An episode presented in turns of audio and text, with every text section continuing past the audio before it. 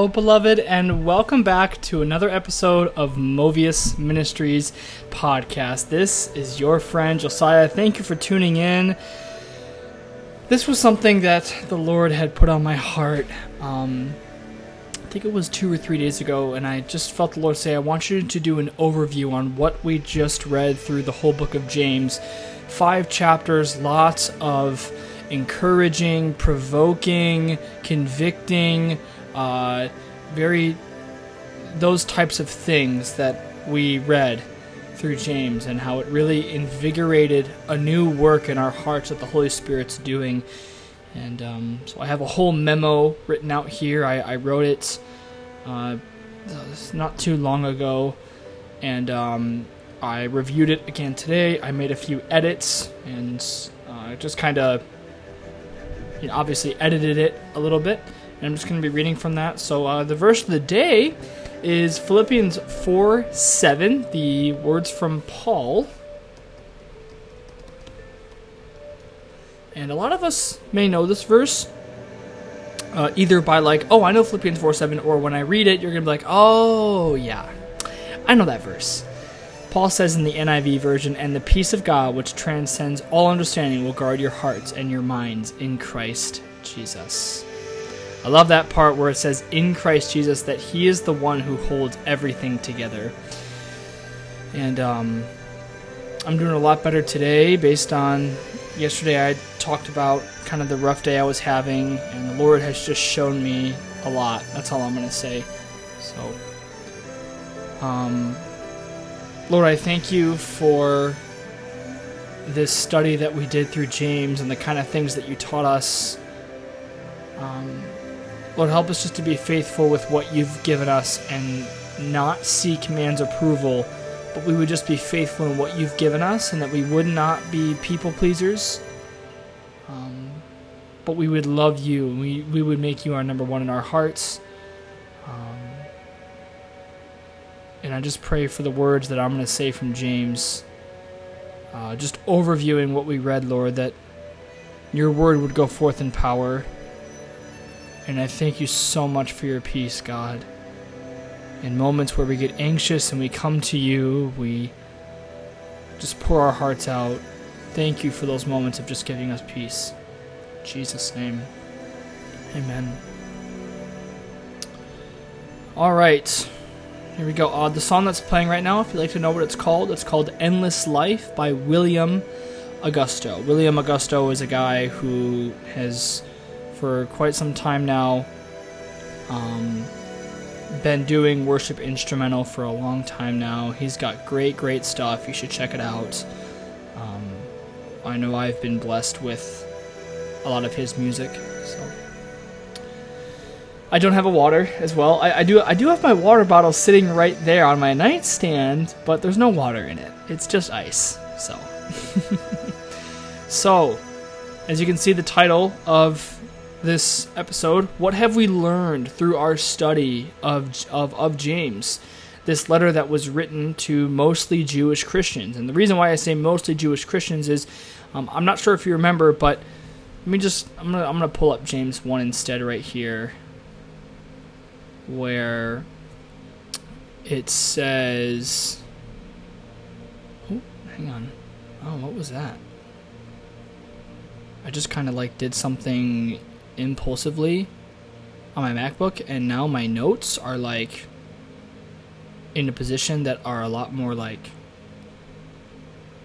i don't know like like i just like the way it looks now sorry if that's really vague anyway so, right here, where it says, verse 1 in James 1, it says, To the 12 tribes who are dispersed abroad, greetings. Now, there were there was commentary uh, that there were that that that there it was this the the, the, the audience was mostly Jews, but there were some Gentiles mixed in. So um, that's why I, when I'm looking at my notes here,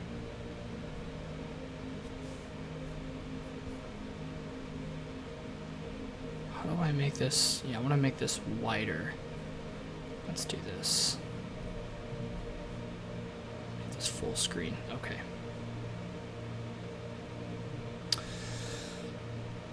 Well, sorry, I'm just. Here I am trying to perform. Well, beloved, I remember when the Holy Spirit spoke to me while we were doing while we were going through the book of Proverbs chapter by chapter and he said after this I want you to study James. My eyes opened wide as I thought of the verses through each chapter that I knew by God's grace, but I did not know the overall message behind those verses.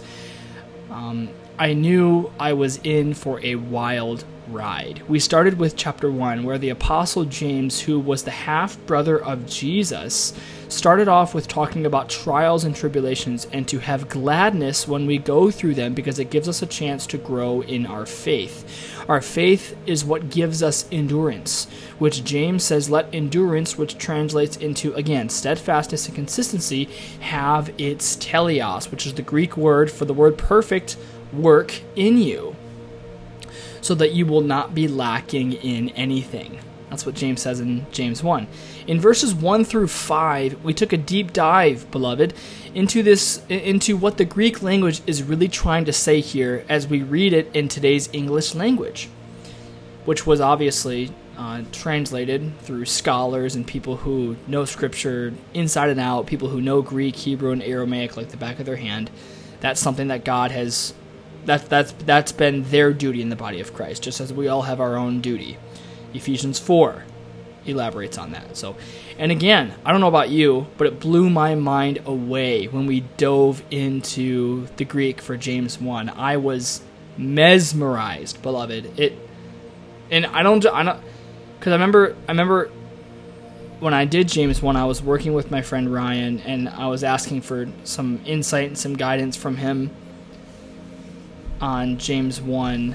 And when him and I were diving into the Greek, and I even shared with him some of the Greek definitions, he, Ryan, was also like, oh my gosh. So he, his eyes were really enlightened as well. We then heard uh, we, we then heard James talk about uh, being slow to speak, quick to listen, and slow to anger or slow to offense or anger, and to be a doer of the word, not just a hearer.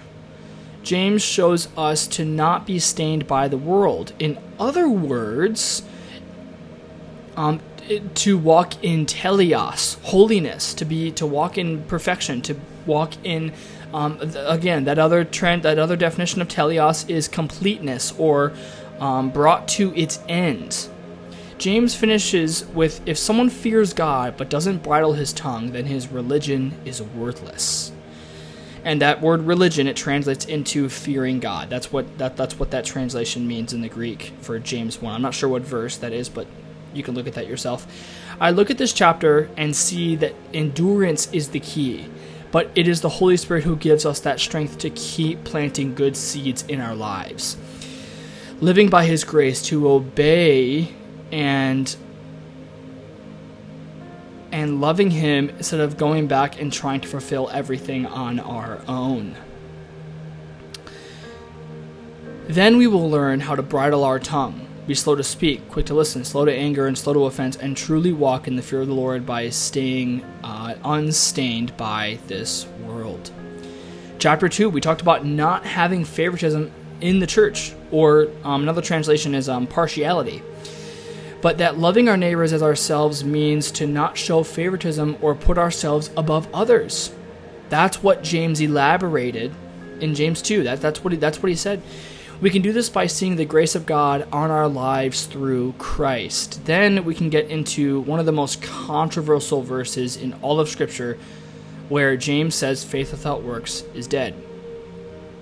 I did my very best to sit down and grind this out with the Holy Spirit and I I feel I got some insights, not a lot. It is important that we don't see that as a contradiction. As we look at Paul word, Paul's words in Ephesians 2 8 through 9, Acts uh, says that the apostles were all one mind. We can take from chapter 2 to show the fervent love of Christ to all because we are saved by his grace, which means we don't have to show favoritism. Um, that we don't have to have partiality in our hearts or bitter envy is another thing that James talks about. and to know that James seems to be speaking in the faith without works is dead in the context of getting man's approval through that. So I want to go off script here because this is what I've come to. And again, I don't know everything. Thank God for that. If I did, I'd probably fall into a ton of pride and walk away from the Lord. So, anyway, I tried to look at James 2 and James is keeping it in the context of speaking between another man. He's like, You, let me just. I didn't really think I was going to be reading from my Bible in this episode, but looks like the Lord's changing it up. So, like James 2.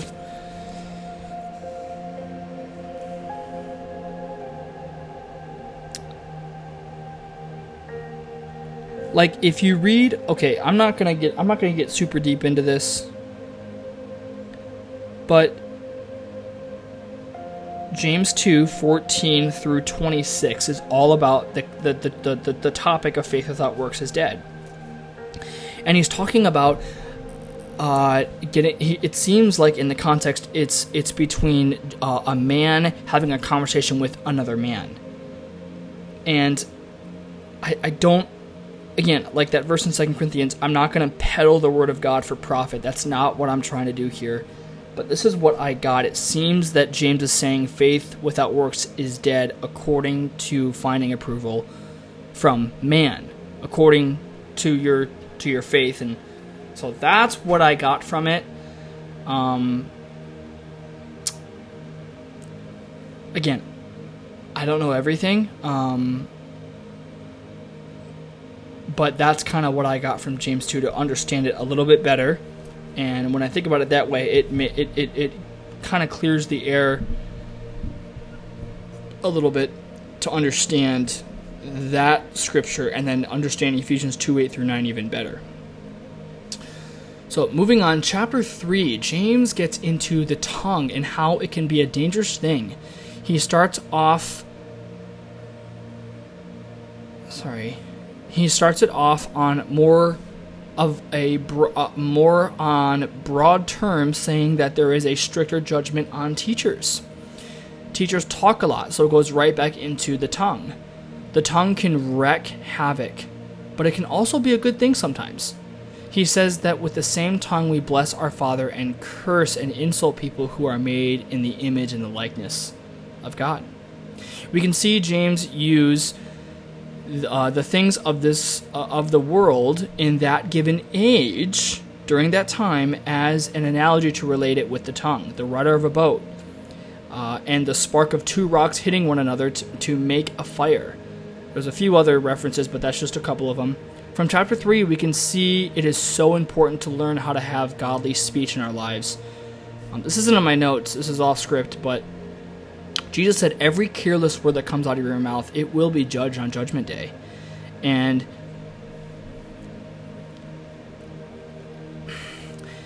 that's where I struggle with, like, and I'm not saying Jesus was wrong because that's not true at all, but that's where I try to think, okay, how do I.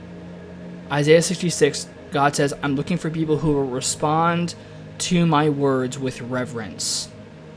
How do I do that while at the same time, First John, John says that we don't, the man who fears God's judgment is not made perfectly in God's love. So, how do I have that balance? And I think that's something that we learn one on one with the Lord in intimacy. Just Him, just you and Him, just getting into that. Um, going back to my notes, I watched a message from Forerunner Church at the International House of Prayer about understanding the importance of our speech it was an incredible message that I took. Uh, I took a lot from it. Isaac Bennett spoke that message over at IHOP. I really encourage you to check it out if you'd like sometime. Now, I'm going to talk about kind of um. I'm gonna. I don't have any like actual notes, so I'm just gonna be like mentally processing things. But uh, earlier, er, early on in my walk with Christ, I would watch the only type of ministries that I would watch on YouTube are people who would just call out false teachers and they would just criticize and put people down. um, they would like, oh, they believe this, and it's it's heresy, and, and they're a false teacher, and they would just label. And I and, and then I got in that same kind of attitude, and the Lord's kindness, looking back, led me to repentance. Romans two four, I think it is. Um, God really let, let led me out of there, and I'm so grateful for it. But I see this is this is the problem, is that we criticize people, and, and it says that we, we insult people. That was one of the that was one of the um, when it says we curse uh, our brothers and sisters who are made in the same image as as we are. That word um, curse it translates all as well into insult, and so you might think, well, you know, oh well, there's other scriptures in the Bible where you know, like like when Paul uh, um, uh, rebuked uh, what was it, Peter, for not congregating with some of the Jews who were not circumcised in the midst of the kind of dinner that they were having, and Paul's like, "You have denied the gospel which you have received," and he rebukes him. So I don't. I think that's different than than than insulting someone. Um, he's just kind of showing him back into where he's called into. That is totally different than just calling someone out and saying, "Oh, they believe in this," and "Oh my gosh, they're that is so sinful," and yada yada yada. It's like this is the problem. Jesus said, "You'll know the the if you if you read it in the Amplified, Matthew seven, where um, Jesus says, "You will know false prophets." That also translates into teachers. He says, "You'll know them by their fruits, by the way they act." So and that whole it's it's Matthew seven. I, I read it last night. I'm going through Matthew, and I was just pondering on it, and pr- I was praying the word. And I don't mean to say that like self righteously. I'm just telling you, just kind of the beauty of doing that. Anyway, he says, um, yeah, Matthew seven fifteen through twenty nine, or no, sorry, fifteen through twenty three he talks about the tree and its fruit. He talks about um, false prophets, which are teachers. So check that out sometime. Chapter four of James. Now this is this now this chapter and chapter five are honestly probably some of my favorites. Here's why.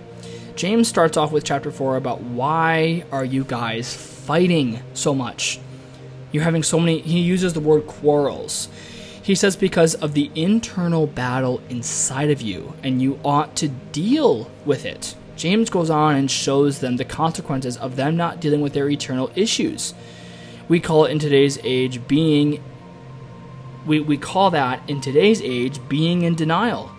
It's a big issue, and it's called being lukewarm, and it breaks my heart. It breaks God's heart. He loves us way too much in the midst of all that. James says in verses 14 through 17 about not boasting about tomorrow and to instead say, Lord willing, as you say your plans. He says, You have no idea what's going to happen the next day. Go, he actually says, You have the least idea, the least idea of what is going to happen. Now we can take away from chapter uh, from chapter four as James talks about uh, as James talks about trying to read. Sorry, hang on.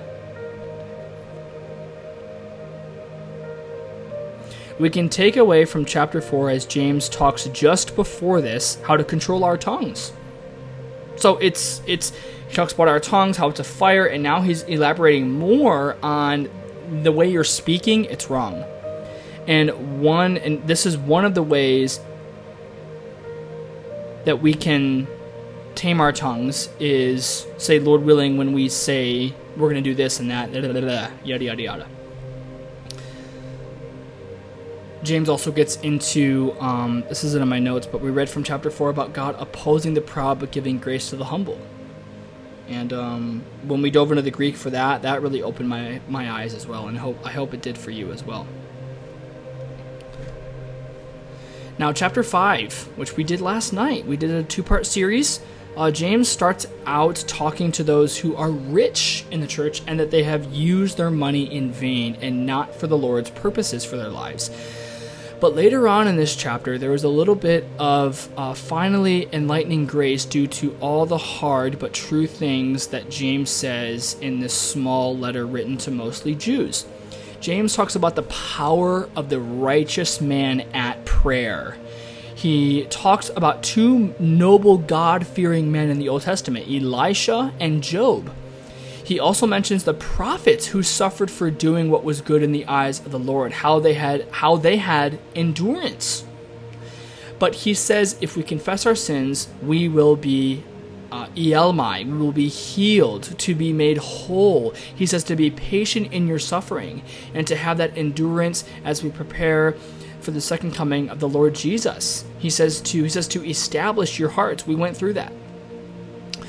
Um, he says to not groan, grumble, or sigh at other believers or sisters in Christ. James starts off in this letter with the same message he did in the beginning have perseverance, have steadfastness and consistency, and prepare yourself for the second coming of the Lord. And to finish off, beloved, here is what I am taking with me to work on from what I personally read in James for this for the particular season that I am in. Number one, number one, work on having that endurance more consistently. So, I'm working on planting good seeds in my life consistently, con- consistently, more consistently, while having patience in the midst of that. Number two, learning to not gossip, gossip about people who are made in God's image. Uh, number three, to not boast about tomorrow, but to continue with Lord willing. That the term I mean by that. Uh, number three, to have persistent and fervent prayer. Number four, in the midst of me fearing the Lord, I must tame my tongue and to continue to confess my sins, either to God or to my spiritual mentor, Jim. And the last one, to have patient endurance, continuing to, uh, to do good with a patient heart.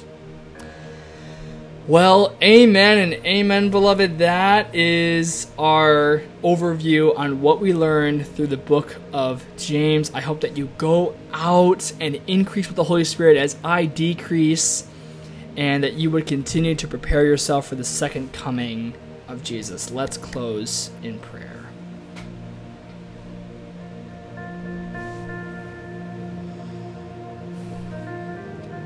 Lord, I just thank you for the calling that you've put on my life to be a teacher and a shepherd to your sheep.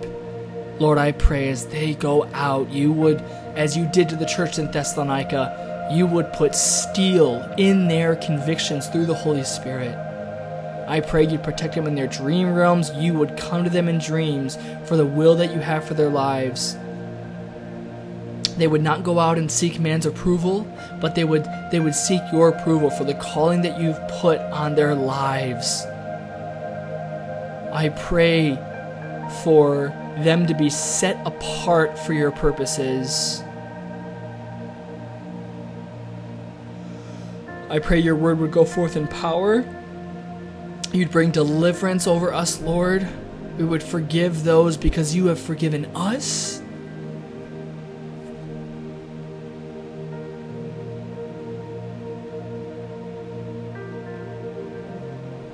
I thank you for your leadership over our lives and that your leadership is so good.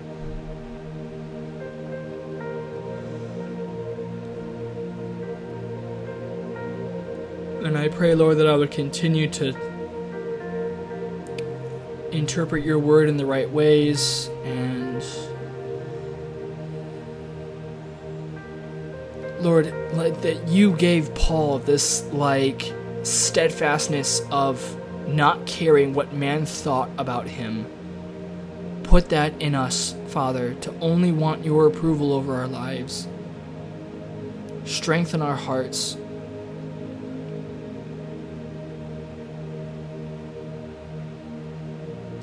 We would um, not just be hearers of your word, but doers in Jesus' name.